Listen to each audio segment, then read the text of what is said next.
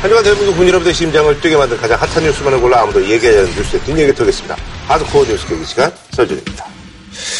자, 오늘은 이제 그 대선 얘기만 좀 주로 하도록 하겠습니다. 뭐 두 분의 어떤 그 탁월한 분석이라든지 이런 것들을 저희가 오늘 좀 집중적으로 한번 들어볼까 하는데요. 저희가 이제 그 방송 기준일로 아 이제 십이 일 남았습니다. 이 주가 채 못 되는 시간이 남았는데요. 정말 숨가쁘게 아 달려오고 있습니다. 그래서 저희가 이번에 준비한 주제 십구 대 대선 디 마이너스 십이 최후의 승자는입니다. 저는 그 사실 무리를 해가지고요. 눈다랗기가 났거든요. 음. 근데 그 진짜 우리 이제 그 대선 주자들이 이제 유력 후보들 포함해서 다 오십 대들이 넘으시는데 그 체력 관리들을 어떻게 하는지 그걸 참 걱정이 되더라고요. 잠도 제대로 못 잘 텐데 그게 기간이. 그분들이 지금 네. 매일매일 네.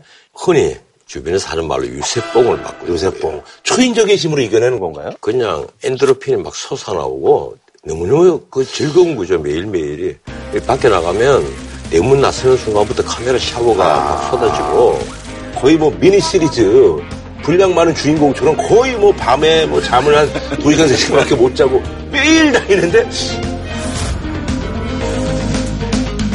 그러니까 선거라는 거는 문명이 성숙하기 전에는 네네.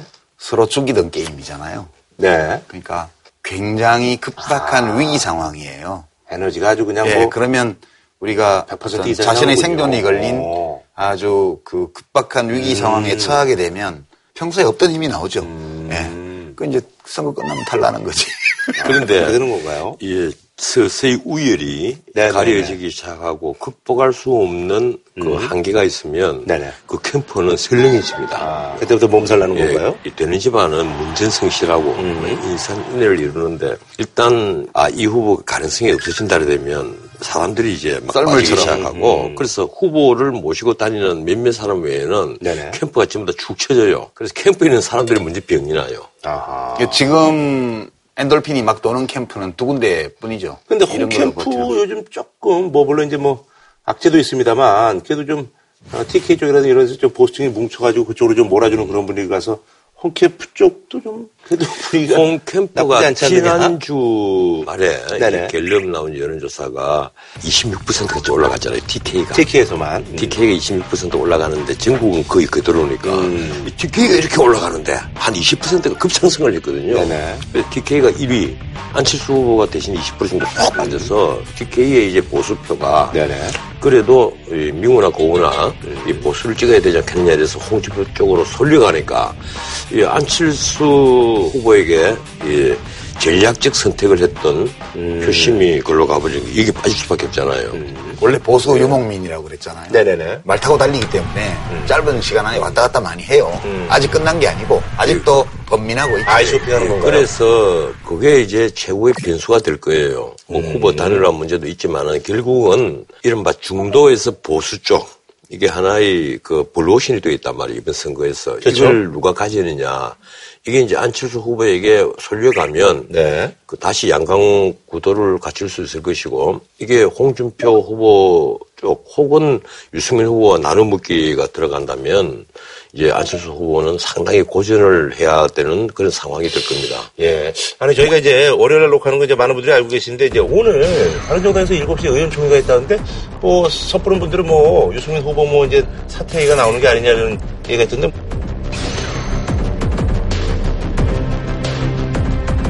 다음 문재인 후보께 드리겠습니다. 예. 저는 뭐 모든 후보에게 또 공통된 질문을 우선 드리겠습니다. 네 분한테요? 예. 예. 예. 우리 유 후보님, 또 안 후보님, 또 홍 후보님. 세 사람 후보, 삼 당의 후보 단일화. 자, 그렇게 추진을 하고 있는 것으로, 어, 많은 언론들이 보고 있는데, 자, 그에 대해서 다들 어떻게 생각하시는지 짧게 한마디씩 부탁합니다. 무슨 이유로 물으시는지를 일단 모르겠습니다만은, 저는 단일화하지 않습니다. 그럼 당에서 그렇게 원내대표 겸 당 대표 대행이 그렇게 말했는데 후보, 후보 동의 없이는 그거는 단일화 안 되는 거는 문후보님 잘 아실 겁니다. 그리고 문후보님께서 그, 그 문제에 왜 그리 관심이 많으시 뭐 잘못될까 봐 그렇습니까? 아, 드디어 드디어 드디어 드디어 어, 아니 그게 연대가 형성되나 하고 제가, 제가 분명히 말씀드리잖아요. 말씀드리잖아요. 저는 단일화 할 일 없으니까. 자, 우리 안 후보님은 예. 어떻게 생각하십니까? 그럴 일 없습니다. 선거 전에 그런 연대는 저는 없다고 어, 정말 거짓말하지 않고 백 번 더 넘게 말한 것 같습니다. 국민의당에서도 바른정당하고는 함께할 수 있다고 이야기한 것 같은데요? 아닙니다. 홍 의원님 어떻습니까? 아니 그런 걸 왜 물어요? 그건 나는 아니, 생각도 없는데 그 저 저 바른정당 존립이 문제되니까 한번 살아보려고 하는 거 아닙니까 지금? 그 바른정당에서 그 그 뭐 뭐 자기들 존립이 문제되니까. 자기들 살길 찾아서 떠드는 걸 왜 우리한테 물어요? 바른정당하고 연대하자고 하지 않았습니까? 바른정당하고 하려고 하니까 안 하려고 하잖아요. 그러니까 안 하려면 마음대로 하라 이거야. 마음대로 해야지. 시우, 시우 어떻게 생각하세요? 이게 지금 세, 세 당의 후보들이 부세어라, 연대하려는 유승민. 움직임에 대해서. 부세어라 유승민. 세 사람이 한 편 같아. 세 사람이 한 편 같아.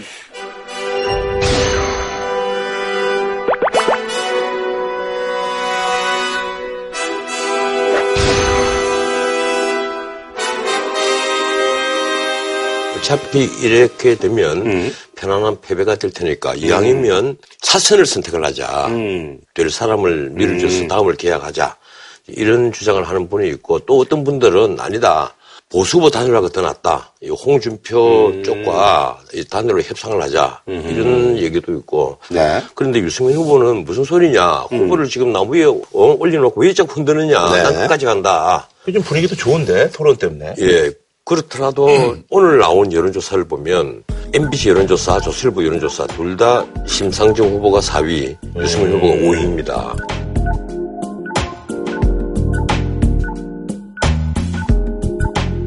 이래서 그쪽 캠프는 상당히 이제 침울해져 있어요. 음. 유승민 후보는 지금 열심히 뛰고 있는데 지지도 오르지 않으니까 음, 심해안 나는군요. 근데 유승민 후보 입장에서는 스스로 단일화 가능성을 좀 차단하는 면이 있어요. 음. 그러니까 안철수 후보에 대해서는 사드 문제에 대해서 이렇게 왔다 갔다 하고 음. 믿을 수 없는 후보하고 음. 어떻게 단일화를 하냐 네네. 이런 얘기들을 했고 안철수 후보님께서 사드 전자권 전환 예? 그 다음에 뭐, 이 여러 가지 성, 햇볕 정책, 개성공단, 금강산 관광, 이런 데 대해서 말을 계속 바꾸시면서 또 홍준표 후보하고는 그 선관위 주최 토론에서 사퇴 요구를 했잖아요. 네네네. 일 차 토론에서는 대법원 선고. 재판받고 있는 사람이 네네. 무슨 피고인이 지금 여기 나오느냐 또 이 얘기를 했거든요. 네. 거기다가 지금 자서전에 쓴 거. 그게 네네. 또 문제가 돼 있어서. 이른바 돼지 후보가. 문제. 네. 네. 그래서. 돼지 흥분제로 강간미수의 공범입니다. 이런 후보는 이거는 인권의 문제고 국가 지도자의 품격의 문제고 대한민국의 품격의 문제입니다. 저는 홍준표 후보가 즉각 사퇴해야 마땅하다고 생각합니다. 사퇴 요구했던 후보하고 단일화할 수는 없잖아요. 단일화하면 음. 여론조사로 하는 건데 그러면 홍준표 후보보다 낫단 말이에요. 그렇죠. 후보 양보하는 건데 음. 그 명분상 이쪽도 저쪽도 하기가 어렵게 돼 있죠. 예. 그래서 저는 그냥 갈 가능성이 좀 높지 않냐. 근데 당내 분위기가 또 그렇게 나오면은 또 그래도 의원들이 후보를 사퇴시킬 음. 방법이 없어요. 근데 어쨌든 어제 그렇죠. 선관위 주최를 일 차, 이 차 토론했는데 그걸 보면서 네네. 내가 참 위기 의식을 느꼈습니다. 음? 전반적인 총평이요. 예, 예. 내가 네. 위기 의식을 느꼈어요. 뭐 이래 가서 앞으로 이 대선이 끝나고 나면 새로운 사람들이 있을 땐 이 자리를 꽤 많이 노릴 사람들이 있을 것이다. 무슨 말인지 알겠습니까? 후보 다섯 명 중에 한 두세 분은 있을 땐 이 자리에 앉혀놔도 이 예능감이 폭발할 수 있는. 그래서 아 이거 뭐 아니면 또 경쟁 프로그램이 또 만들어지거나. 예, 그래서 위기감을 아, 굉장히 느꼈어요. 음. 굉장히 끼가 있던데. 그걸 끼가 있다고 보셨구나. 예, 근데 생각 한번 해보세요. 후보 다섯 명이 어제 선관위 주최 일 차 토론회를 마치고 이 다섯 명이 공통된 의견이 뭔지 압니까? 수준 이하의 토론회였다. 저기들이 해놓고. 지켜보는 국민들 보기에 정말 수준 이하였어요. 음흠. 저는 괜찮던데. 재밌던데 보면서. 기본적으로 사안 자체를 정확히 모르고 질문을 하고 음흠. 답변은 아주 영 엉뚱하게 빙글빙글 둘러가서 피해가고 저는 그렇게 안 봐요. 정확히 알고 있지만 아. 전체 토론 시간이 각 후보한테 십팔 분 네네. 할당돼 있었잖아요. 이제 그런 조건에서 누가 나한테 말을 시킬지도 모르고 그리고 내가 말 걸어보고 싶은 후보가 있긴 한데 음. 상황이 어떻게 흘러갈지 모르는 그런 조건이니까 나에게 십팔 분밖에 없는데 뭐 어느 한 사안을 깊이 있게 하면 얼마나 하겠어요. 아니, 그러니까 저는 아니요. 그런 토론 진행 방식과 후보 숫자 이런 점을 감안하면 그냥 그 정도면은 뭐 다들 선방한 것이다. 견딜 만한 토론이었다. 아니, 그래서 내가 한 가지를 생각을 해야 됐습니다. 어허, 방송 제안을 예, 한 거예요? 후보 토론회 할 때 항아리에다가 각 분야별로 한 열다섯 개씩 음. 다 담아서 서로 뽑아내서 질문이 있으면 거기에 대해서 답변을 하고 다른 사람이 보충 질문을 한 번씩 할 수 있도록 음. 이렇게 하면 실제 저 사람이 지도자로서 어떤 지식과 해안을 갖고 있는지 음. 정확히 알 수 있지 않겠느냐. 음. 그래도 안 달라질걸요? 아니, 그렇게 되면 이제 우열이 확실히 가려지겠죠. 음. 이 지도자로서 어떤 그 준비되지 않은 수많은 질문들이 이제 막 놓일 거 아니에요. 네네네. 대통령이 되면 거기에 대해서 아, 제 친구는 이 문제를 제대로 해결할 능력이 있다 없다. 이것이 드러나지 않겠느냐. 근데 저는 약간 다른 생각인데요. 네네. 그 대선 후보 토론을 재치문답하듯이 하는 것은 저는 별로라고 생각하고요. 토론 진행 방식이 좀 어지럽고 그리고 중간중간 의제외 발언들이 나와서 토론이 엉기더라도 그 토론을 지켜보면서 우리가 대통령의 자질을 알아낼 수 있다고 봐요. 채취할 수 있는 그러니까 그런 능력들이 있어야 된다. 대통령 되고 나서 대통령님 이거 어떻게 할까? 이렇게 이렇게 하는 게 아니거든요. 대통령님 이런 문제가 있습니다. 그러면 이제 보고받고 회의하고 여러 의견들을 듣고 그러면 이렇게 하면 어떨까요? 그렇게 해서 결정을 하는 거기 때문에 저는 즉각 즉각 어떤 질문이 나와서 후보가 그거에 대해서 바로바로 바로 자기가 생각한 모든 답을 즉각 내놓는 것이 대통령의 어떤 자질은 아니다. 저는 그렇게 아니요. 네. 저는 그렇게 생각하지 않는 게 어떤 국가의 재난사태나 국가의 위급 상황 혹은 뭐 중요한 경제 문제가 갑자기 터졌다라든지 음. 했을 때 대통령이 상황 판단을 어떻게 하고 있고 어떤 잣대를 갖고 있느냐에 따라서 우리 국가의 운명이 달려가 있습니다. 그리고 파장은 굉장히 크고요. 아니, 변호사님 생각해보세요. 대통령까지 갈 것도 없어요. 장관 같은 사람도요. 위기 상황이 많이 옵니다. 그 부처 업무와 관련해서. 근데 위기 상황 닥치자마자 조처를 명하는 이런 경우는 거의 없어요. 일단 위기 상황이 접수가 되면 이게 뭔지를 확인하는 절차부터 가거든요. 아, 물론 그런데요. 연평도 포격이라든가 세월호 사건 같이 즉각 지도자가 지휘력을 발휘해야 되는 음. 그런 사항도 있단 말이에요. 그럼 그런 것을 파악하기 위해서는 딱 그 질문을 보고 아, 이 질문에 대해서 난 어떻게 행동하겠다. 그리고 나 어떤 생각을 가지고 있다. 이 얘기를 함으로써 대통령으로서의 어떤 직책을 수행할 때 능력을 드러낼 수 있지 않겠느냐. 근데 변호사님 그거 하면 저 같은 사람이 제일 유리하거든요. 네, 천만의 얘기입니다. 아니, 유리해요 저 같은 사람이. 저 잘 외우고요. 음... 아 외, 외움 그 외운다고 해서 아, 예상 문제 백 개 좀 뽑아서 외우고 순발력 발휘하면 때울 수 있어요. 그거. 그렇지 않아요. 어떻든 제가 지금까지 본 세 차례의 토론회. 이 결론은 그렇습니다. 지켜보는 국민들 입장에 있어서는 매우 답답했을 음. 것이다. 회의감을 가지신 분들도 꽤 많이 늘어났을 음. 거예요. 나는 부동층을 늘린 토론회 아니겠느냐. 아, 그러니까 실제 토론을 보면서 음. 마음이 바뀌는 사람의 숫자가 그렇게 많지는 맞아, 않아요. 아. 그렇지만 팽팽한 선거가 진행이 될 때는 그렇죠? 어. 그게 추를 기울어지게 할 수도 있죠. 아, 근데 말이죠. 그럼 아. 일 차부터 삼 차까지 해서 이제 전반적인 걸 평가를 한다면 대부분이 이제 일, 삼 차에서 뭐 얘기하는 것들이 유, 힘, 두 분이 뭘 잘했다. 아니, 저는 그렇게 생각하지 않습니다. 보기에 따라서는 그분들이 가장 음. 공격을 직접 받는 분들이잖아요. 그렇죠. 그러니까 잘하는 것으로 보일 수밖에 없죠. 질문을 많이 하니까. 공격이 어. 몰려가면 적극적인 예. 제대로 된 답변을 못할 수도 있고 음. 그렇게 되면 평가가 낮아질 수도 음. 있겠죠. 그런데 이 질문이 많이 온다고 해서 불리한 게 아니에요. 그렇죠. 이 질문이 많이 오면 제대로 자기 자신을 보여줄 수 있는 기회가 더 많아지잖아요. 그렇죠.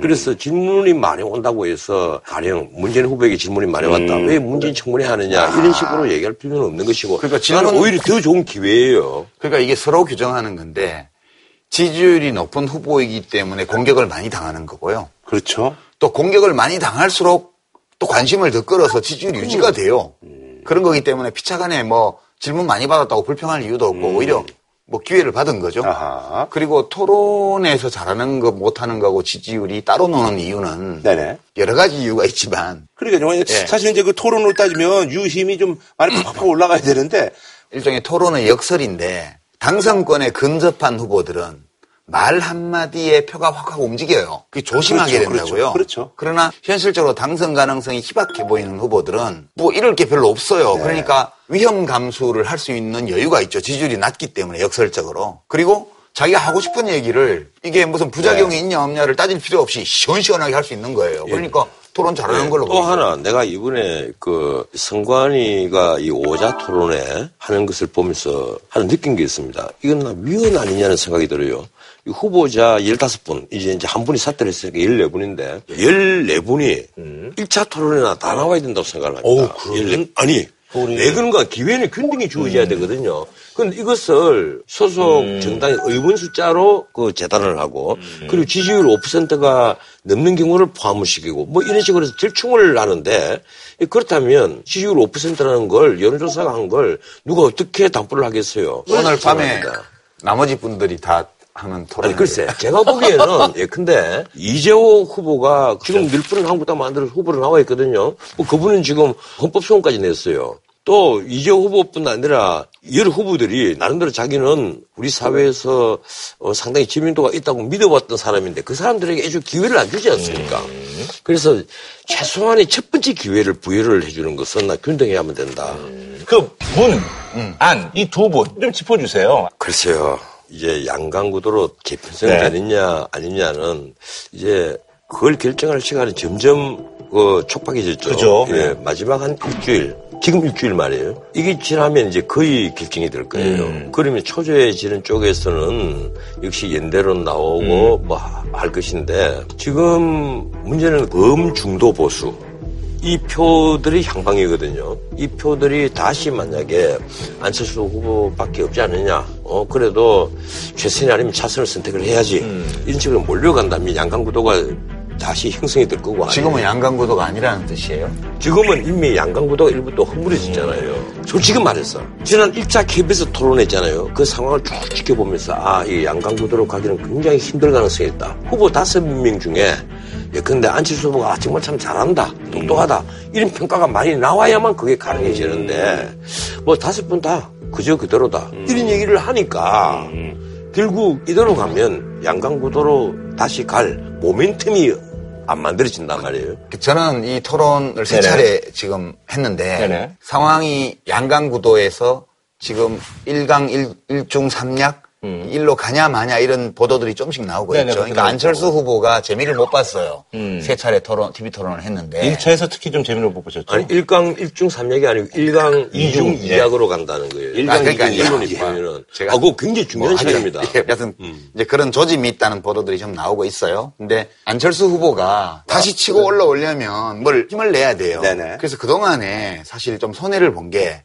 본인이 토론을 굉장히 잘할 것처럼 네. 그리고 뭐 막토론, 양자토론 하자고 네, 공세를 펴고 왜 문재인 후보가 토론을 기피 하냐 음. 공세를 해서 사람들이 기대 수준을 높여놨어요. 음. 반면에 문재인 후보는 말도 어눌하고 그러니까 저 잘못하니까 피하는 거 아니야? 그래서 음. 공격을 받았고. 근데 막상 해보니까 음. 최소한 누가 더 잘한다고 말하기는 좀 어렵게 됐어요. 음. 그러니까 기대 수준이 높았던 쪽은 별거 아닌 게 기대고 음. 그다음에 못한다고 소문났던 사람은 뭐 그런 대로 잘하네. 음. 이렇게 된 면이 있고요. 아, 말은 바로 해야죠. 이 차 토론회 때는 문재인 후보가 정말 잘못했고 삼 차 토론회 때는 선방했다. 저는 문재인 후보가 지금까지 다 잘해왔다고 봐요. 세 번 다. 어. 어떤 면에서 그렇게 보냐 하면 아, 예. 안철수 후보가 티비 토론에서 하려고 하는 건 명확해요. 소위 문재인 지지를 제외한 나머지 유권자를 다 모으려는 거거든요. 음. 그래야 확실한 양강구도가 될 거 아니에요. 네네네. 그럼 문재인 후보의 토론에서 포인트는 그걸 막는 거예요. 막기만 하면 돼요. 네. 어, 막기만 하면 돼요. 네. 너무 힘차게 막았나 봐. 그 이 어떤 정치적인 메시지가 담긴 건 아니에요. 근데 이걸 막으려면 문재인 후보가 저는 다 해명했습니다. 뭐 안철수 후보님이 알아서 해명하십시오. 이런 식으로 맞받아치기보다는 허허 웃고 넘어가는 이유가 무시하게 이렇게 하는 이유가 문재인 후보는 지금 이미지 관리만 하는 거예요. 음. 토론의 실체적인 내용보다는 아하. 이게 소위 비문 반문 세력의 결집이 이루어지려면 문재인을 미워하는 사람이 많을수록 그게 이루어지기가 쉬워요. 음. 근데 사실 문재인 후보는 저 사람 나 지지 안 해 이것까지는 괜찮은데 저 사람 미워 저 사람은 절대 대통령 하면 안 돼 이게 강해지면 강해질수록 불리해요. 음. 그래서 토론의 핵심 내용이라든가 이걸 아주 깊이 파고 들어가거나 또는 상대방이 공격을 할 때 역공을 취해서 음. 공세를 하기보다는 약간 당해주는 거예요? 예, 좀 당해주는 면도 있고요. 그리고 이제 안철수 후보는 일 차 때는 좀 딱딱한 표정으로 나와서 하다가 네네네. 이 차 때는 좀 부드럽게 웃어가면서 네. 좀 융통성 있게 하다가 삼 차 토론에서는 또 강공을 했단 말이에요. 네거티브도 직접 하고. 음. 이게 진지라고 그랬잖아요. 문재인 진지인데 성을 공격할 때는 이쪽도 쳐보고 저쪽도 쳐보고 이렇게도 쳐보고 저렇게도 쳐보고 하는 거예요. 그래서 안철수 후보가 좀 왔다 갔다 한 거는 그런 면으로 이해할 수 있다고 보는 거예요. 근데 이제 아니, 이런 것좀 그런데, 그런데 그 반대 관점에서는 아니 그걸 좀 명확하게 좀 아니 그런데 뭐 이렇게 바로 그거예요. 얘기하시는 분들이 그렇죠. 있어요. 아니 지금 문재인 후보가 이미지 관리할 수밖에 없겠죠. 그런데 이 안철수 후보뿐 아니고 유승민 후보라든가 특히 홍준표 후보 이런 쪽에서 이제 문재인 후보를 공격을 하지 않습니까? 음. 하면 해명을 못하고 아 해명했고요. 난 이미 다 해명했고요. 이런 식으로 넘어간단 말이에요. 그 점은 내가 보기엔 실책이에요. 만약에 대통령이 당선되면 통치권에 있어서 정당성을 확실히 확보를 하려면 명확하게 해명을 해야죠. 그리고 안철수 후보 같은 경우에는 본인은 늘 미래, 어, 미래에 대한 대안을 제시하고 미래로 가는 대통령이 되고 싶다. 그러면 과감하게 네거티브를 애초에 전부 다 포기를 해버렸어야죠. 음. 차라리 그게 낫을 줄 몰라요. 그러니까 왔다 갔다 했다는 거예요. 예. 캠프에서 하고. 나는 내가 만약 안철수 후보 같으면 가령 아내의 그 서울이대 교수 임용 네네. 이런 문제 혹은 딸의 뭐 재산 문제 이런 거론하면 아 이미 수차에 걸쳐서 해명했는데 거기에 대해서 제가 더 할 말씀은 없습니다. 난 다른 질문 드리겠습니다라고 하는. 문재인 후보가 지금 그렇게 예. 하고 있잖아. 아니죠. 문재인 후보는 아주 민감한 부분에 있어서 있잖아요. 해명해야 꼭 해야 될 부분조차도 지금 안 하고 있는 거예요. 네, 그러니까요. 평가를 할 때는 기준이 있어야 돼요. 그냥 내 마음이 든다, 내 마음이 안 든다 이, 이, 이거는 사람마다 다 다른 거예요. 음. 그래서 우리가 평가를 하려면 이 대통령 후보의 토론은 어떤 잣대로 평가해야 되냐 하면 그 사람이 그 선거를 할 때 추구하는 목표를 달성하는데 효과가 있냐 없냐를 보고 평가를 아, 해줘야 돼요. 예. 네, 그러니까 저는 문재인 후보는 문재인 후보대로 지금 잘하고 있는 거예요. 안철수 후보는 안철수 후보대로 자기가 지금 이 등을 하고 있기 때문에 이 등 하면서 점잖게만 해버리면 음. 변수가 안 생기는 건데 어떤 날은 포지티브하게 음. 어떤 날은 네거티브하게 변칙적으로 해야지만 그래도 가능성이 생길 거 아니에요. 그리고 이제 지지율이 낮은 후보들은 낮은 후보들대로 별 부담 없이 자기의 선명한 정치적 입장을 그냥 던지는 거예요 지금. 그러니까 홍준표 후보는요? 홍준표 후보도 마찬가지죠. 강경 보수 후보로서 티비 광고에 이르기까지 일관되게 자기 메시지로 가는 거잖아요. 그래서 어, 무슨 옛날 뭐 학생 때 얘기 이런 거 나와도 그렇게 심하게 그 논리적으로 다투기보다는 어, 옛날 일인데 뭐 이러면서 내가 뭐 고해성사까지 했는데 이렇게 뭉치면서 그러나 자유대한민국을 지켜야 된다 이런 식의 메시지를 계속 내잖아요. 저는 다섯 후보가 각각 자기가 처해 있는 상황에서 자기가 토론을 통해서 이루려고 하는 목표에 가깝게 다가서는 방식으로 토론했다고 봐요, 지금. 예, 어떻든 네. 저는 이 차 토론의 결론은 네네.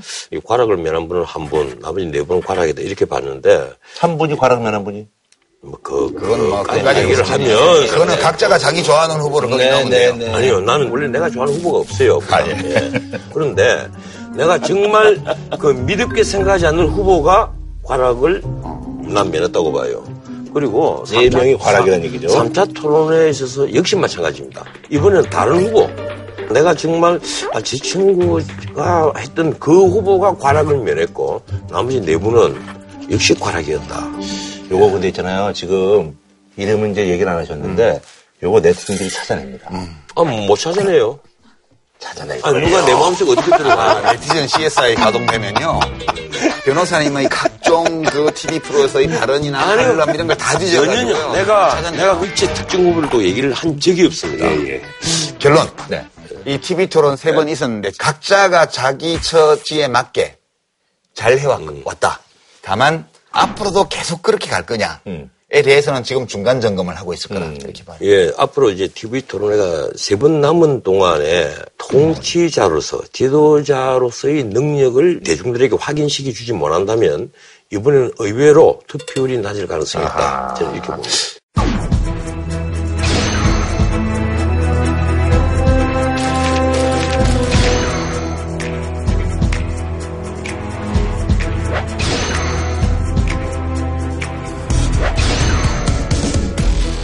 일 부는 시간 총량제 자유 토론입니다. 이 부는 후보 간의 주도권 토론. 공교롭게도 그 자리 배치가 좀, 어, 아주 좀 미묘하게 되긴 했습니다. 한때 같은 당이었던 분들끼리 마주 보시는. 아, 예. 토론 시작하겠습니다.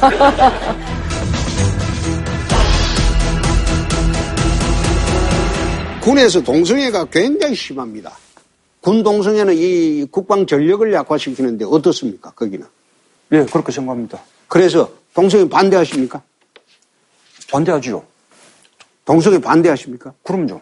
그런데 박은순 시장은 동성애 파티도 서울 그 그 앞에서 하고 있는데. 서울광장을 네. 사용할 권리에서 차별을 주지 않은 것이죠. 차별을 금지하는 것하고 음. 그것을 인정하는 것 같습니까? 아니, 차별금지법이라고 국회 제출한 게 이게 동성애 사실상 허용법이거든요. 문 후보 그 진영에서 민주당에서 제출한 차별 뭐 금지법인가 그게 하나 있는 게. 차별 금지하고 합법하고 구분을 못합니까? 아까 동성애 다시 네. 물어보겠는데 동성애는 이제 반대한다고 하셨죠. 동승혼 합법화할 생각 없습니다. 동, 아 합법화가 아니라 동성애를 반대한다고 했죠. 차별은 반대합니다. 차별은 반대하다니. 예. 동성애 때문에 지금 얼마나 우리 대한민국에 지금 에이즈가 만 사천 명 이상 에이즈가 지금 창궐 하는 줄 아십니까? 그런 식의 성적인 지향 때문에 우리가 차별해서는 안 된다고 생각합니다. 차별하지 않는다는 것하고 지난번에 우리가 동성혼을 차별금지법 그거 그게 사실상 동성애 합법화하는 예. 법입니다. 아니, 그 차이를 잘 모릅니까? 시간은 다 됐네요. 심 후보께 드리겠습니다. 네, 저는 동성애는 찬성이나 반대를 할 수 있는 얘기가 아니라고 봅니다. 성 정체성은 말 그대로 정체성입니다. 예. 저는 이성애자지만 성소수자들의 인권과 또 자유가 존중되어야 한다고 생각합니다. 그것이 민주주의 국가입니다. 예. 그런 점에서 차별금지법 일 분 더 쓰겠습니다. 그렇죠. 예, 노무현 정부 때부터 추진했던 차별금지법 또 계속 차별금지법 공약으로 냈는데 그것을 후퇴한 문재인 후보께 매우 유감스럽다는 말씀을 드립니다.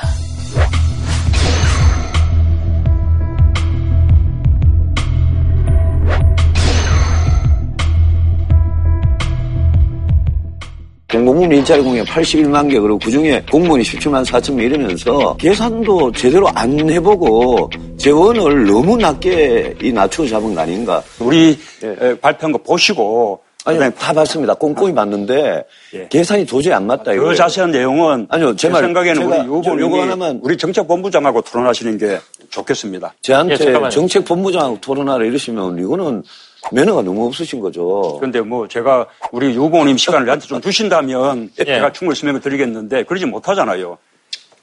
예, 일 분, 예, 일 분 동안 아까 문재인 후보님 말씀에 대해서 본인의 정책 본부장하고 토의하라라는 말씀에 대해서는 취소를 해 주셨으면 좋겠습니다. 그런 태도로 대선 후보 토론에 와서 뭐 내부하고 얘기하라.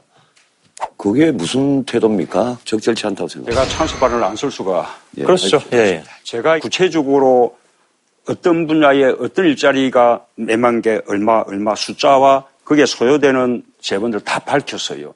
그런데 지금 우리 유 후보님은 토론할 때마다 질문하고 제가 답하면 믿어지지 않는다 하면서 똑같은 얘기를 되풀이하는 거예요. 그러면서 저의 발언 시간을 다 지금 뺏어가고 있지 않습니까? 지난번 토론 때도 똑같은 이야기 하지 않았습니까? 그래서요, 어, 발언 시간은 더 세부적인 내역은 이제는 우리 정책본부장에게 물어볼 이야기다라고 말씀드렸던 것입니다. 노무현 대통령 육백사십만 달러 그 뇌물이니까 환수를 해야 될 것 아닙니까? 어떻게 생각하십니까? 뇌물이 되려면 적어도 노무현 대통령이 직접 받았거나 노무현 대통령의 뜻에 의해서 받았어야 되는 것이죠. 법률가 아닙니까? 아니, 내 이야기를 할게. 거기 수사 기록에 보면 그 당시에 중수부장이 이야기한 거는 노무현 대통령께서 돈을 박연차한테 직접 전화해서 요구를 했다고 되어 있습니다. 이보세요. 네. 제가 그 조사 때 입회했던 변호사입니다. 아니, 말씀을 왜 아니, 그렇게 버릇없이 해요? 그렇게 터무니없는 이야기를 이보세요라니.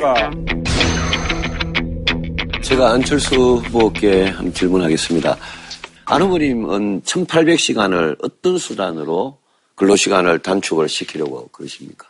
저는 솔직히 그 유승민 후보님 칼퇴근 그 공약이 참 마음에 듭니다. 제 노동시간 단축에 관한 제 공약은 다 동의합니다. 예, 저는 굉장히 합리적이고 좋은 공약이라고 생각합니다. 고맙습니다. 예. 예. 여러분, 여러분 문 후보님한테. 저희 심상정 공약 벤치마킹 했다는 얘기도 좀. 예. 아, 심 후보님도 상당히 동의를 하셨습니다. 저도 칼퇴근법 아주 높이 평가합니다. 자, 두 분은 아직 네. 말씀하실 자격이 네. 없습니다. 일부 순서를 마칠 때가 됐습니다. 밤새 해도 됩니까? 밤새? 밤새 할 수도 있습니다. 음. 아, 내 집에 갈 테니까 나는 막 알아서. 예. 난 피곤해서 못하겠어. 예. 그, 이제 사실 이제 이 얘기를 좀 해야 될 것 같은데, 송민순 회고록. 그래서 사실은 이제 삼 차 토론에서도 이게 아주, 뭐, 아주 뜨거운 감자였고요. 오늘자로 해서 이제 문재인 후보 측이 이제 반박을 했고, 그래서 이제 송민순 이번에 이제 그 북한 대학원장 지금 던지고 나름 결연한 그런 또 모습을 보여주시면서 또 여러 가지 이제 얘기들을 쏟아내고 있거든요. 오늘 사퇴를 하면서 혀를 어, 낯다리라고 하면 되느냐? 음. 이 갈릴레오 갈릴레이 같은 그러니까 송 갈릴레오가 되신 건데. 어쨌든 문제가 다시 확대된 것이 사흘 전에 송민순 전 외교부 장관이 공개한 자료가 뭔가 하면 싱가포르 아세안 플러스 회의 그거 갔을 때 노무현 대통령이 방에서 이천칠년 십일월 이십일 예, 예. 방에서 북한에서 온 통지문 네. 통지문을 보여줬다. 그리고 그 통지문을 받아서 자기가 밑에 메모한 내용을 공개를 했어요. 통지문 내용은 뭔가 하면 만일 남측이 반공화국 인권 결의안에 채택을 결의하는 경우 십사선 이행 북남관계 발전에 위태로운 사태가 초래될 수 있음을 강조한 이런 취지예요. 그에 있었던 남북정상회담 예, 남치원에서. 예. 그래서 그 입장문을 전달로 받고 대통령이 뭐라고 말씀을 하시는가 하면 아 참 북에 안 물어봐야 되는데 문 실장이 자꾸 물어보라고 했어. 하나의 메모를 했단 말이에요. 음. 당시에 그 메모를 한 걸 그대로 공개를 한 거예요. 송민순 씨가. 예.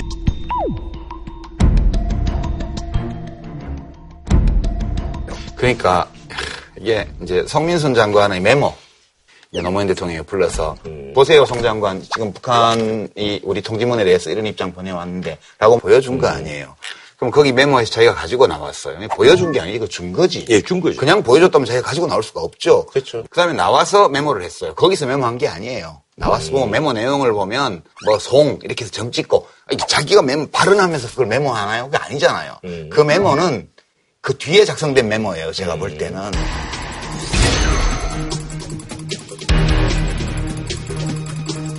이러니까 이 민주당에서 어제 일제히 공개를 했습니다. 자료를. 네. 십육일 날 청와대 노무현 대통령을 모시고 관제에서 있었던 회의 그걸 김경수 의원이 당시에 음. 기록 비서관이었으니까 자기가 노트북에다 기록을 했어요. 그 자료를 공개를 한 거예요.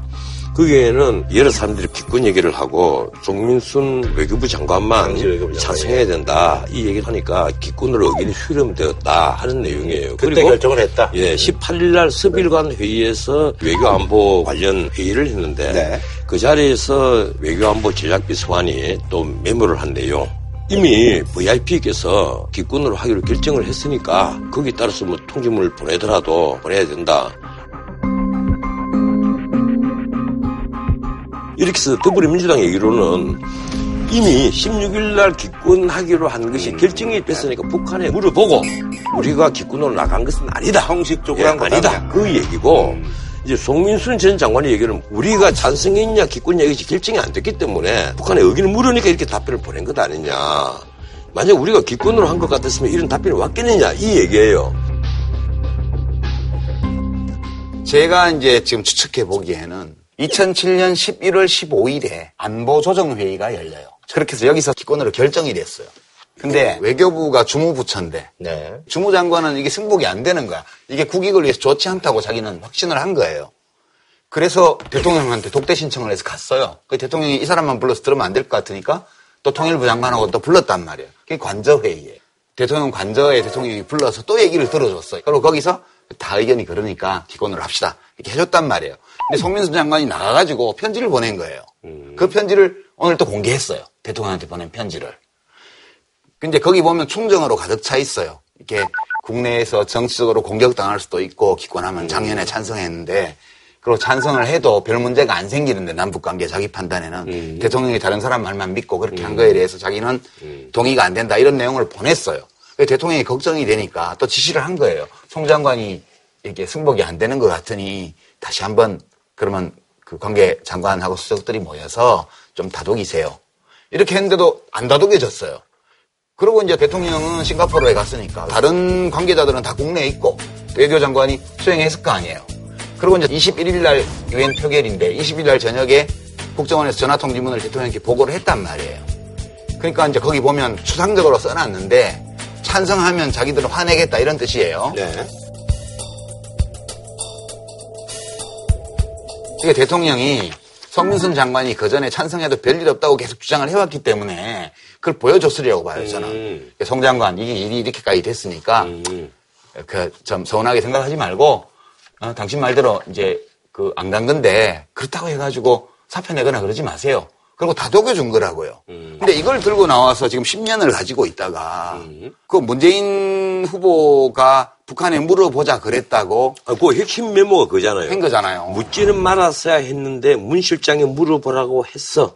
점점점. 네. 그게 이제 메모가 메모의 내용이에요. 그, 그 본인이 나중에 나와서 아, 한 메모인데 그 메모의 진실성 여부는 검증이 불가능하죠 지금. 그러니까 음. 그 메모에는 또 다른 그 당시 그 직책에 있었던 사람들의 공식 메모, 회의록 작성의 터대가 됐던 공식 메모를 민주당 쪽에서 제시한 거고 지금 공방전이 그렇게 된 거고 이거는 사람들의 기억이 시간이 오래된 문제들은 다 차이가 있기 마련이에요. 제가 보기로는 나 양쪽 말은 다 맞다고 봐요. 그리고 내가 빙하는 흐른다. 그 책을 읽어보면 앞에 십육 일까지 그 과정이 있잖아요. 관제회의 때 과정은 양쪽 주장이 다 맞아요. 음. 송민순 회고록도 그렇게 되어 있어요. 그렇죠.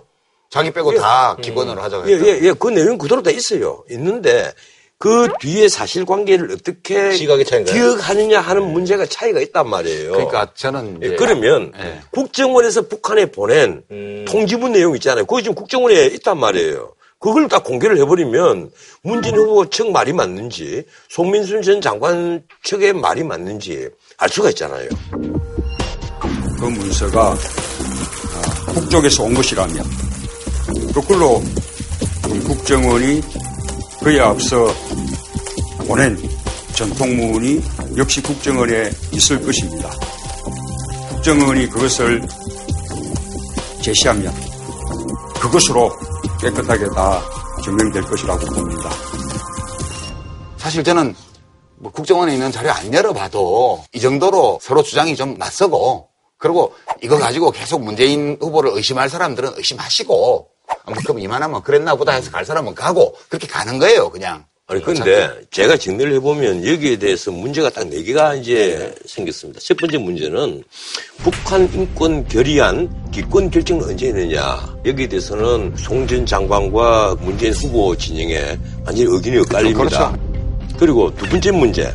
기권 입장을 전달했느냐 찬성 입장에 대한 북한 입장 타진인가 하는 문제입니다. 이것도 완전히 틀려요. 그렇죠. 이제 세 번째 문제는 문재인 당시 비서실장이 북한에 대한 사전 문의를 주도했느냐 하는 문제입니다. 음, 그게 더 큰 것 같은데. 예, 예, 요, 그렇죠. 핵심이 그거죠. 문제인데 네. 이건 이제 송 전 장관의 주장은 입장문에 메모 그런 데가 있죠. 묻지를 말았어야 하는데 문 실장이 물어보라고 해서 점점점점. 요 메모로 봐서 어, 문 실장이 주도한 게 맞다. 이제 이 주장이란 말이에요. 그리고 문재인 실장은 거기에 대해서는 안보실장이 있고 외교 통일부 이런 데서 논의를 하는 것이지 내가 거기에 주도할 입장이 아니다. 이제 이 얘기예요. 그리고 마지막으로 이제 네 번째 문제가 하나 생겼어요. 송 전 장관이 공개한 북한의 입장문이 대통령 기록물인가? 그리고 어제 민주당에서 예, 공개를 한 박선원 비서관의 메모 그리고 김경수 의원이 썼다는 관제회의로 발췌본 이런 기록물들이 가령 대통령 기록물이냐 아니냐 하는 부분이에요. 네. 그럼 만약에 대통령 기록물로 판단이 되면 이 대통령 기록물 관리법 이게 형량이 높아요. 삼 년 이하 징역 금고 또는 칠 년 이하 자격정지거든요. 음. 그래서 이 문제는 앞으로 이제 검찰 단계로 비화가 될 가능성이 매우 높다. 음. 그리고 이미 민주당에서 송민순 전 장관을 고발을 했잖아요. 네. 어차피 고소고발했기 때문에 검찰이 또 판단을 할 수밖에 없을 거예요. 국정원이 가지고 있다는 북한에 보낸 통지문은 그건 대통령 기록물이 아니거든요. 그렇죠. 예. 그건 기밀 문서죠. 근데 여기에 대해서 이제 결론을 그냥 국민에게 맡겨놔서 될 문제는 아니라고. 그런데 있잖아요. 일단은 하나하나씩 주고받았는데 여기서 더 이상 뭐 이렇게 내놓을 만한 그런 건 없잖아요. 이제는 아니 문 후보 쪽은 더 있죠. 더 있지만 이번에 공개한 것도 대통령 기록물 관리법에 저촉되지 않기 위해서 최소한의 범위에서만 한다고 그랬고 더 많이 가지고 있죠. 대통령 기록물 관리법에 저촉되지 않는다는 어, 법적 판단이 내려지면 대통령 주재회의에서 기권 방침이 결정됐다라는 자료를 제출할 수 있습니다. 아니, 근데 한 물어봅시다. 그 대통령 기록물을 어떻게 해서 김경수 의원은 끄집어낸 겁니까? 자기가 자기 노트북에 그대로 다 전환하고 있다는 얘기입니까? 초안, 초안이에요. 그러니까 이제. 아, 초안인데 뭐 전환을 하면 안 되죠. 그 전에 소위 말해서 사초 논란 무슨 뭐 지난 대선 때 엔엘엘 네. 노무현 대통령이 북한에 팔아넘겼다는 그 시비가 붙었을 때 결국은 남북 정상회담 대화록까지 국정원에 있던 걸 다 공개를 했잖아요. 그 과정에서 대화록 초안이 초안을 해서 대통령이 검수해가지고 다 다듬어서 나중에 정식으로 채택한 회의록 말고 그 초안이 국가 기록물이냐 아니냐, 대통령 기록물이냐 아니냐 문제에 대해서는 그건 아니라고 판단이 났어요. 그런데 대통령... 아, 어제 김경수 비서관이 공개한 것은 대통령 기록물이 양식이에요. 기록물 양식은 아니에요. 아니, 우에 보니까 번호도 있는 것 같고, 워낙 사진으로 찍었기 때문에 난 상세는 모릅니다만, 개인이 그냥 타이핑해놓은 개인의 그 자료는 아니란 말이에요. 아, 그렇다면 그건 본인이 책임져야 돼요. 그럼, 그럼 되죠, 네. 뭐. 이거는 이 송민순 장관이 계속 이렇게 근거가 불확실한 폭로를 하는 이유가 뭘까? 그에 대해서 뭐 이제 여러 가지 이제 추측들이 나온 것 같은데요. 그래서 뭐 그게, 배우설이 그게 지금 제일 사람들이 얘기를 많이 왜 이럴까 이 사람이. 두 가지 해석이 있죠. 음. 첫 번째는 그 송민순 씨가 원래 반기문 씨하고 가까웠던 사람이고 반기문 씨 참모였거든요. 음. 그러니까 작년 가을에 그걸 낸 거는 반기문 프로젝트의 일환으로 했다. 아, 그런 얘기가 그때 살때 네, 그때 나왔고 그다음에 그 연장선에서 이 사람이 문재인 후보가 대통령 되는 것이 바람직하지 않다고 음. 판단했기 때문에 문재인 후보가 아닌 다른 진영 쪽에 정치적 공격거리를 제공한 거다. 손학규 그러니까 이, 그 국민의당 그 고문이 역할을 했을 것이다.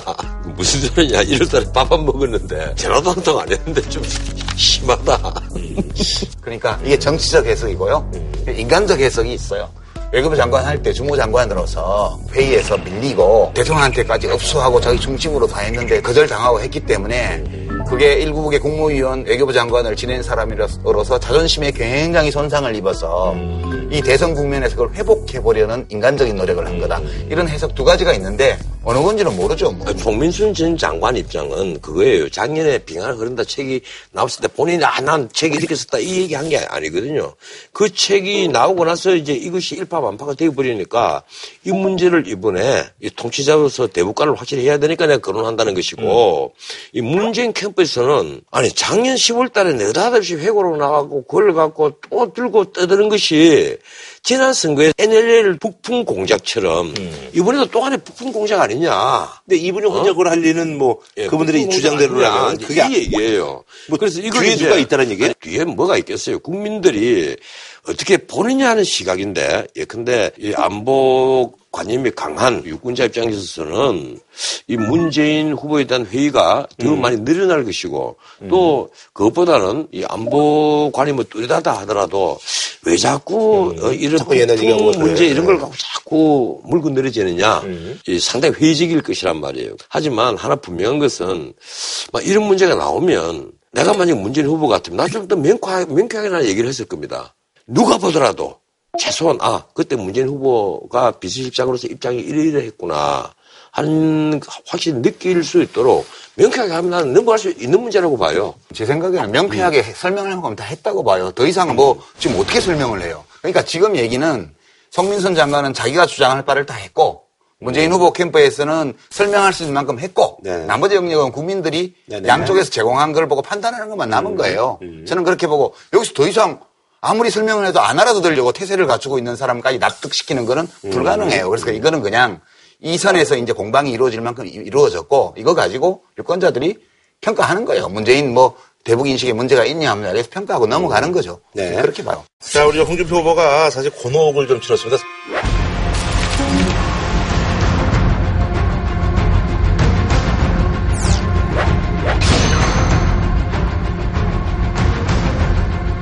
이것은 중대한 범죄에 연관된 것이거든요. 음. 범죄를 모의한 겁니다. 음. 사실 그걸 그 당시에 그 또래 아이들이 뭐 낭만으로 생각한다면요.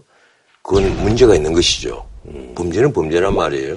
이 형법 이백구십칠 조가 이래요. 폭행 또는 협박으로 가늠한 자는 강간죄에 해당되고 줄에 취해서 취한 여자 혹은 수면에 취해서 곤히 잠들인 여성을 가늠한 자는 준강간죄로 똑같은 형량이에요. 삼 년 이상의 징역형입니다. 내가 가장 궁금하게 생각하는 것이 이 문제를 책에 왜 썼을까? 그러니까요. 십이 년 전에 책에 쓴 것인데 그게 진짜 궁금하더라고요. 책에 왜 썼을까? 뭐 별로 자랑할 일도 아닌데. 그래서 이유는 아마 젊은 시기에 하나의 책이 낭만 정도로 이해를 했을 정도로 법의식이 모호했을 수가 있다. 아, 국회의원 때인데. 아, 글쎄. 이천오 년도면 그래도. 어쨌든. 그래도 뭐 예, 유명한 국회의원. 예, 과거에 뭐 까마득한 시절의 얘기니까 이 정도는 해도 괜찮겠지 음, 음, 하는 음. 법의식이 좀 모호했지 않겠느냐 하는 생각을 하고. 근데 그런데도 지지율이 유지가 되잖아요. 국가안보를 걱정하는 분들은 이런 문제를 상수하게 보나요? 아니죠. 이 사안에 대해서 어제 케이비에스 일 차 토론회에 있어서는 심상정 후보는 시작할 때 모두에 음. 아, 난 저런 성범죄 미수범죄하고 토론 나는 안 하겠다. 전문 상대로 하지 않겠다. 성폭력 범죄를 공모한 후보를 경쟁 후보로 인정할 수가 없습니다. 홍준표 후보는 사퇴하는 것이 마땅하다고 생각합니다. 그런 점에서 저는 오늘 홍준표 후보하고는 토론하지 않겠습니다. 돼지 흥범죄로 강간미수의 공범입니다. 저는 홍준표 후보가 즉각 사퇴해야 마땅하다고 생각합니다. 저는 일단 사퇴하라고 말씀드렸습니다. 그러니까 얼굴 보지 않고 말씀드리겠습니다.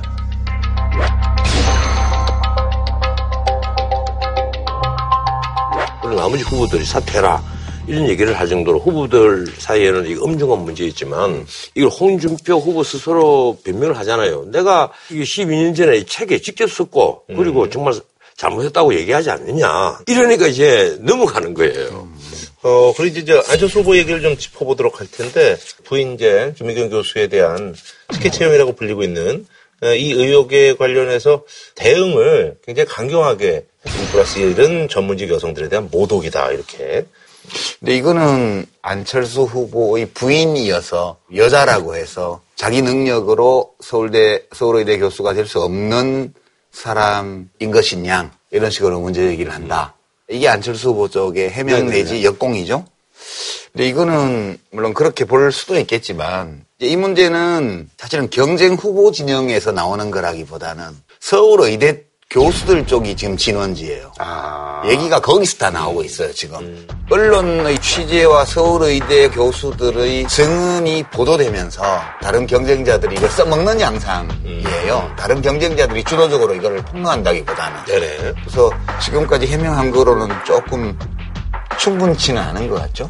예. 네. 안철수 가이스들 교수를 융합대학원장으로 모시고 올 때 일반적인 시각으로 저분을 혼자 모시면 잘 안 올 테니까 이왕이면 부인 김미경 교수가 가이스대 가이스대 교수로 있으니까 스카우트. 예, 같이 모시고 오면 되지 않겠느냐. 이게 작용했지 않느냐는 것이 일반적인 시각이란 말이에요. 그래서 서울이대에서 교수회의 때 그 과정에서 이렇게 논란을 빚었다는 것이 지금 알려져 있고 또 그리고 종신 진교수를 할 때 뭐 한 분은 퇴장까지 하고 할 정도로 이 내용들이 새어 나오고 있잖아요. 그러니까 지금 이제 이 문제와 관련돼서 크게 보면 세 가지예요. 우선 이 안철수 후보를 모시고 오고 김미경 교수를 서울의대로 스카우트하는 네. 이 과정을 주도한 그때가 성장이 있을 때인데 서울대가 법인이 됐잖아요. 예, 법인이 네, 그래서 학교 발전 기금 담당 부 이사장 이분이 주도했다고 그래요. 제가 확인하기로는 총장이 오히려 주도를 했다고 네, 전에 뭐, 얘기를 들었습니다. 제가 듣기로는 예. 그렇고요. 두 번째는 음. 생명과학정책 분야의 의대 교수를 한 사람 채용하는 티오가 서울의대에서 요청한 것이 아니고 대학 본부에서 내려왔다는 거예요. 세 번째는 이 심사 과정에서 논란이 심하게 있었다는 게 팩트인데 네. 김미경 교수가 서울의대에서 박사학위까지 병리학으로 한 분이잖아요. 네네네. 처음에 병리학 티오로 왔는데 서울의대 음. 교수들이 여기 안 붙던 사람인데 왜 다시 채용을 하냐. 음. 이래서 이제 티오가 음. 생명과학정책이라는 좀 음. 두루뭉술이한 걸로 바뀌어가지고 아하. 이제 심사가 세 종류의 심사가 있어요. 이걸 이제 채용하는 거예요. 첫 번째는 정량평가위원회라 그래서 논문 점수, 음. 연구업적 점수가 되냐 안 되냐. 이건 양으로 평가하는 거고요. 두 번째는 정성평가를 음. 하는 그러니까 이분이 업적은 동계상 그런데 실제로 영향이 되냐 안 되냐. 음. 세 번째는 이 사람을 교수로 채용하더라도 정년보장을 해줄 거냐. 정년보장심사위원회. 이 셋 모두 좀 시끄러웠대요. 아하. 특히 이제 이 세 번째 정년보장위원회에서는 열다섯 명의 위원 중에 서울의대 소속이 한 분이었는데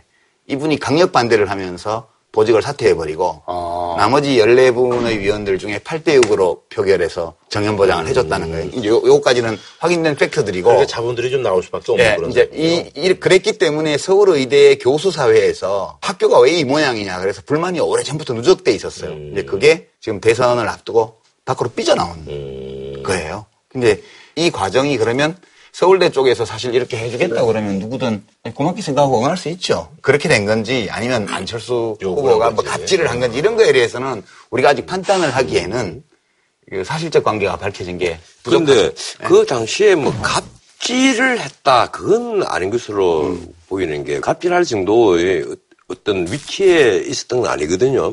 다만 그러니까. 문제는 김미경 교수가 카이스트 교수로 갈 때나 서울예대 교수로 갈 때나 본인이 전공하지 않은 생명과학 분야라는 거예요. 거기에 대해서 논문 하나밖에 발표를 네. 안 한 분이거든요.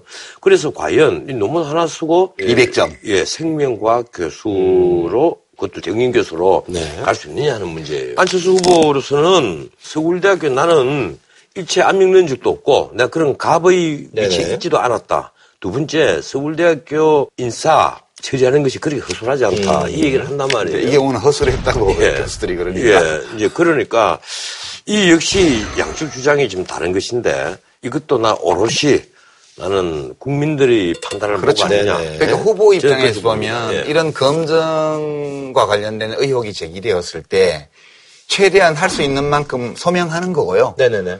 이제 유권자들이 음. 판단해서 그만하면 됐다. 네. 그걸로는 부족하다. 이런 판단들을 받는 거니까 그렇게 얘기할 건 아니라고 보죠. 아, 그리고 이제 그, 삼자 토론에서 안철수 후보가 이제 그 문재인 후보한테 이제 공격할 때 갑철수 얘기를 많이 했잖아요. 제가 갑철수입니까? 이러면서. 네.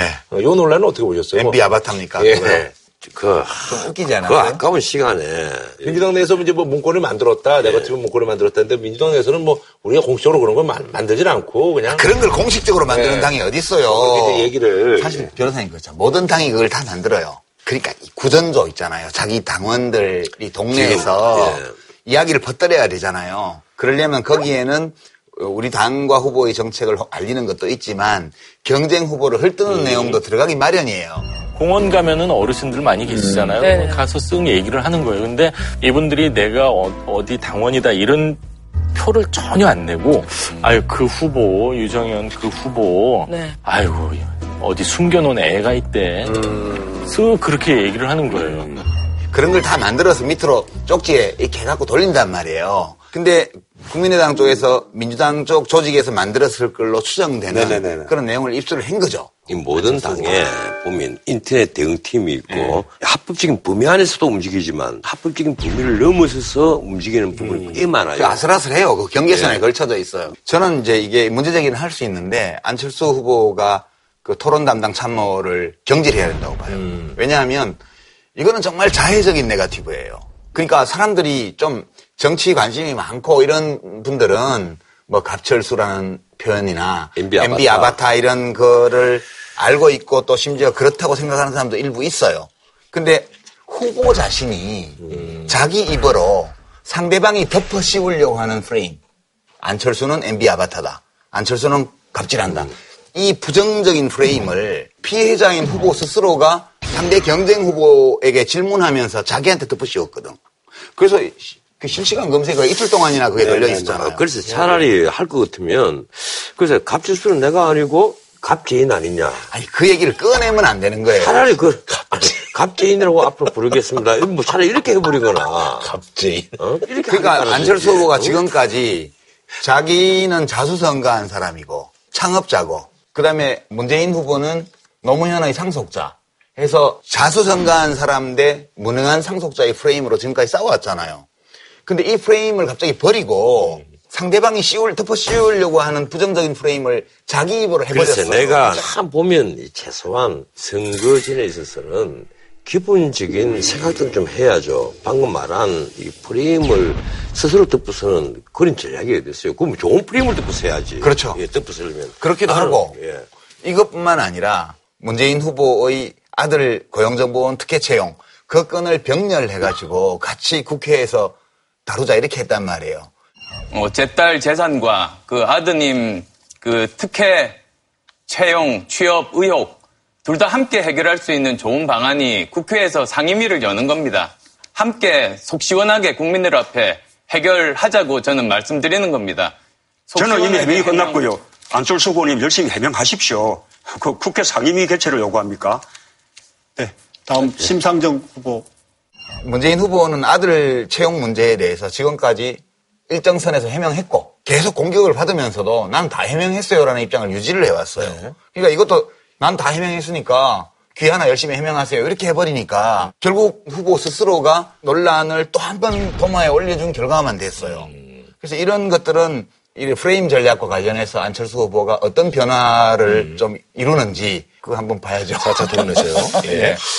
그 부인 김미경 교수가 사적인 업무를 가지고 뭐 케이티엑스 예약하는 거라든지 또 논문 이렇게 그 자료 검색하는 거라든지 그것을 우리 보좌관들한테 요청을 했고, 저는 이 문제는 이건 안 후보가 사과해야 될 사안이라고 생각하는데 어떻게 생각하십니까? 제 아내가 제 의정 활동을 도와주기 위해서 여러 가지 활동들을 많이 했습니다. 어, 그렇지만 그럼에도 불구하고 어, 그 부분에 대해서는 사과를 한 겁니다. 안철수 후보가 포스터로 좀 하여튼 관심을 끌었잖아요. 굉장히 네네. 특이한 포스터로.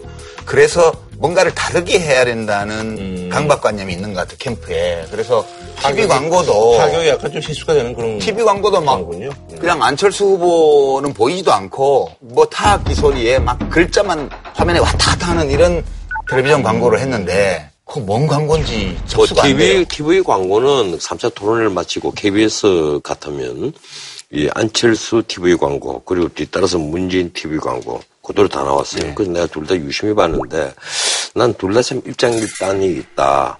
안철수 후보로서는 좀 더 많은 외인을 좀 빨리 넓혀서 음. 빨리 끌어와야 될 테니까 그런 느낌이 있어서 나쁘지 않았다 이렇게 본다면, 문재인 후보에게는 아 이분을 알리는 데 있어서 국민들을 안도시키는 데 있어서 무엇이 필요한가를 정확히 잘 잡은 음. 그러한 이제 컨셉이었다. 심상정 후보가 사실 이제 뭐 토론에서 이제 좋은 평가를 받았는데 이 차 토론에서 문재인 후보를 이제 공격을 해서 이제 정의당 뭐 홈페이지에 뭐 아니 그럴 수가 있느냐. 그래서 정권을 교체하려면 그건 하지 말아야 되는 거 아니냐. 뭐 이래가지고 정의당 당원이 뭐 탈퇴를 하네 뭐 여러 가지 얘기가 있는데 그래서 토론 전략에 삼 차에서 약간 좀 변화를 줬다는 그런 얘기가 있던데요. 심상정 후보의 토론하는 기술도 그렇고 토론하는 관점도 그렇고 이 차 때하고 삼 차 때하고 많이 달라졌어요. 그게 이제 어떤 딜레마를 반영하냐 하면 그 문재인 후보 영향이 있었나요? 그렇죠. 이제 거기 포함되어 있는 딜레마인데, 전통적으로 진보정당은 그 고민을 안고 있었어요. 그러니까 좀 덜 진보적인 민주당, 더 진보적인 정의당 이렇게 돼 있잖아요. 근데 이제 이 더 진보적인 진보정당이 좀 덜 진보적인, 심지어 중도 비스름해 보이는 민주당의 후보를 어떻게 대할 것인가라는 문제는 지난 삼십 년 내내 이슈였어요. 그러니까 거기 정답은 딱 하나 있습니다. 네. 근시나 꽃감이나 똑같다. 그게 다르다니까요, 본인들은. 그, 그, 근치나 꽃감이나. 아니, 그러니까 변호사님이 보시기에는 붉으스름한 거나 시뻘건 거나 다 같이 붉은색이라고 보지만, 붉은색끼리 모이면 조금 분홍색 아니야? 뭐 조금 주황색 아니야? 이런 게 있을 수 있어요. 그런데 우리 후보 다섯 명 중에서 가령 우파라고 하는 데 대해서 거부 반응이 없는 유일한 사람이 사실은 홍준표 후보예요. 네. 또 마찬가지로 아, 당신 좌파 아니냐 해서 아, 나 좌파 맞습니다. 이렇게 유일하게 얘기할 사람이 심상정 후보입니다. 본인의 어떤 정체성에 대해서 아무런 의심 없이 이 대중들 앞에 나는 좌파다 이렇게 얘기할 수 있는 당당함. 그래서 그런 면에서 두 사람 다 난 다 높게 평가해요. 그러니까 심상정 후보의 고민은 지금 일 등을 달리고 있는 더불어민주당의 자기들이 보기에는 좀 덜 진보적인 후보에 대해서 이걸 두들겨 패서 표를 뺏어와야 된다는 관점이 있고요. 음. 그 다음에 더 큰 틀에서 보면 보수 진보로 크게 나눠져 있고, 이 정권 교체를 바라는 거는 이 진보 진영 전체의 소망이니까 네네. 저기 보수하고 야물딱지게 싸워야 표가 온다. 음. 이런 관점이 있어요. 그 두 관점이 정의당 안에서, 정의당 지지층 안에서 갈등을 일으키고 있는 거예요. 음. 그래서 이 차 토론 때는 전통적인 방법으로 한번 때렸어요. 음. 그랬더니 지지율도 조금 존재감이 확인돼서 올랐는데 부작용이 또 엄청 생기는 거예요. 음. 댓글이 막 쏟아지고. 네.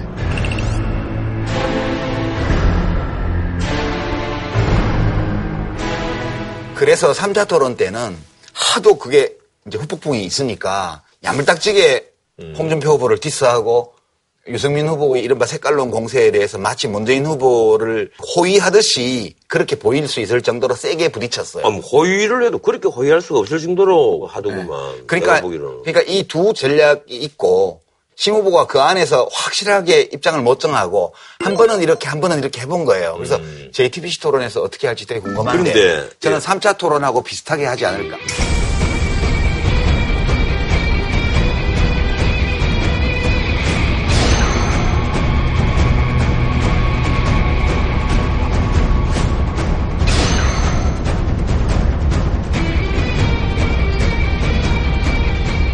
그런데 심상정 후보에게 내가 직접 이거는 물어봤던 것이니까 공개를 하자면요. 정도의 차이는 있지만 정의당, 더불어민주당, 국민의당 역시 우리 같은 진보 진영이고 정권이 바뀌면 정권 교체에 해당이 된다.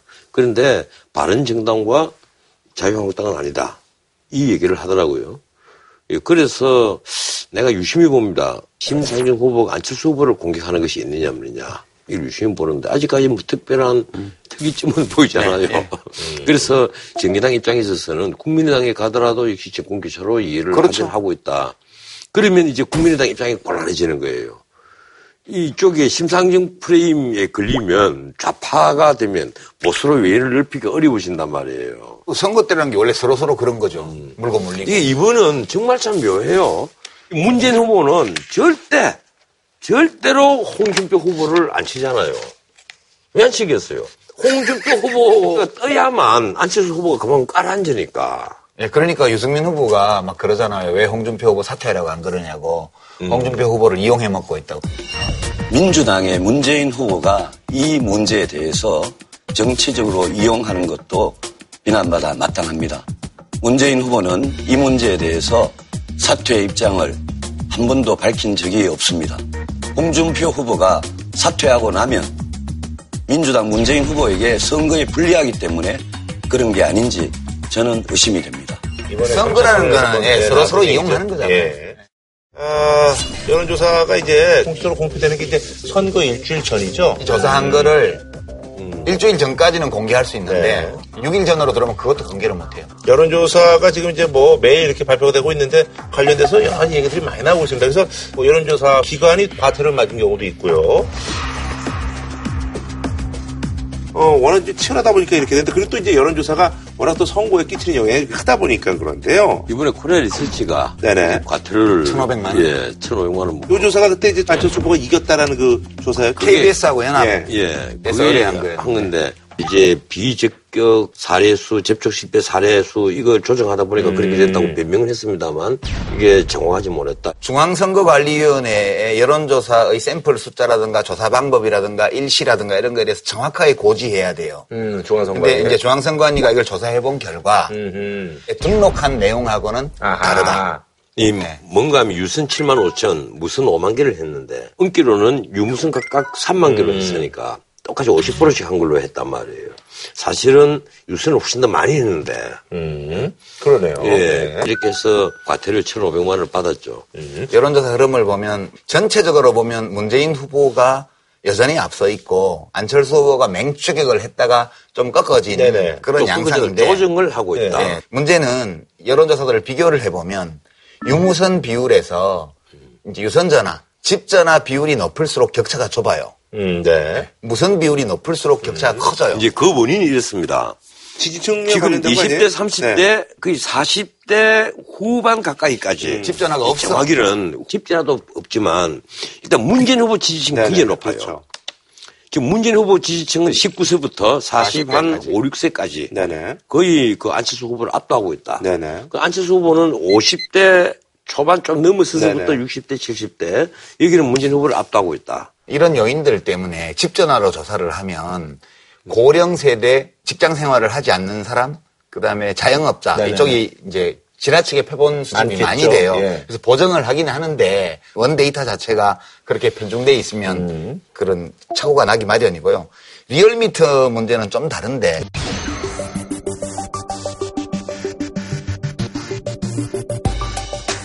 국민의당이 네네네. 리얼미터를 고발한 것은 다른 지지도는 다 양강구도다 이래서 비슷하게 올라가는데 격차를 확 크게 주니까 네. 이게 뭐냐 이게 갑자기. 봤더니 설문이. 어, 어.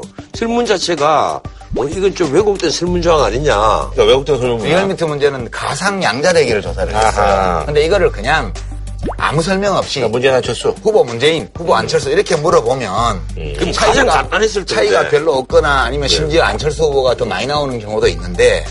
그 설문 문항을 더불어민주당 정의당 연합 후보로서의 문재인, 자유한국당 바른정당 국민의당 연합 후보로서 안철수 음. 이러면 문재인이 좀 많이 이기는 걸로 나온단 말이에요. 음. 그러니까 국민의당 쪽에서는 이것 때문에 불법 여론조사라고 해가지고 이제 고발을 했고. 근데 리얼미터도 가만히 있지 않았습니다.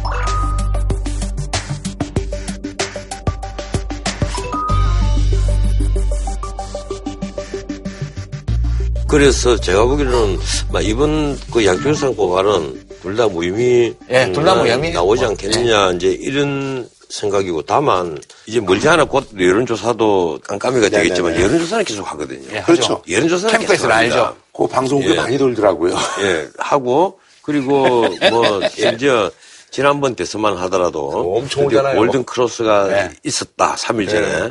그리고 거기 이제 일반적이었어요. 아, 그 거의 뭐 몇 개의 여론조사가 전부 다 골든 크로스가 있어서 문재인 후보가 이겼는데 마지막에 다시 붙었다. 딱 두 지지가 붙었다. 이번 선거도는 마찬가지라고 봐요.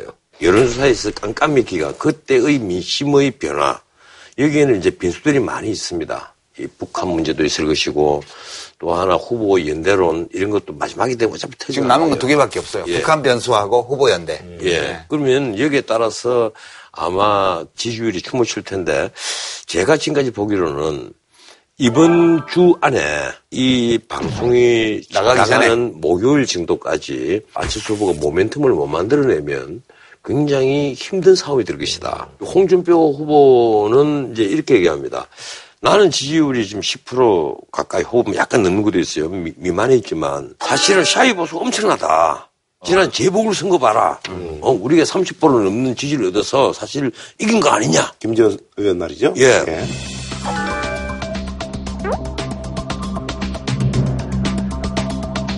샤이 보수가 많다. 지켜보자. 이 얘기란 예. 말이에요. 그래서 사실은 선거 한 이 일, 삼 일 전에 마지막으로 하는 여론조사 있잖아요. 거기에서 본인이 생각을 좀 가미하면 결과가 어느 정도 예측이 될 겁니다. 그런데 음. 안철수 후보가 이제 목요일까지 뭔가 좀 마련해야 된다라고 얘기했는데 그 마련할 수 있는 게 뭐가 있을까요? 근데 안철수 후보가 이제 목요일까지 뭔가 좀 마련해야 된다라고 얘기했는데 그 마련할 수 있는 게 뭐가 있을까요? 내가 가서 티비 지진서를 하나 줄까? 별 변수 안 됨. 음. 안 됨? 네. 음. 됨. 안 돼. 변호사님, 거기 가서 그런 거 하시면서 일단 그만두셔야 돼. 그러니까 안 함. 못 함. 저희는 다음 주에 찾아뵙도록 하겠습니다. 한우 특등심 한 가지만 싸게 파는 명인 등심. 치킨의 별이 다섯 개, 티바 두 마리 치킨. 치킨과 버거를 한 번에 아이씨지 치킨 앤 버거. 독일 건강식품 일 위 도펠헤르츠. 공무원 강의는 에듀피디.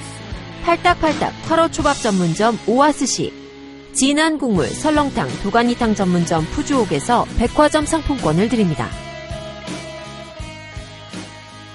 제이티비씨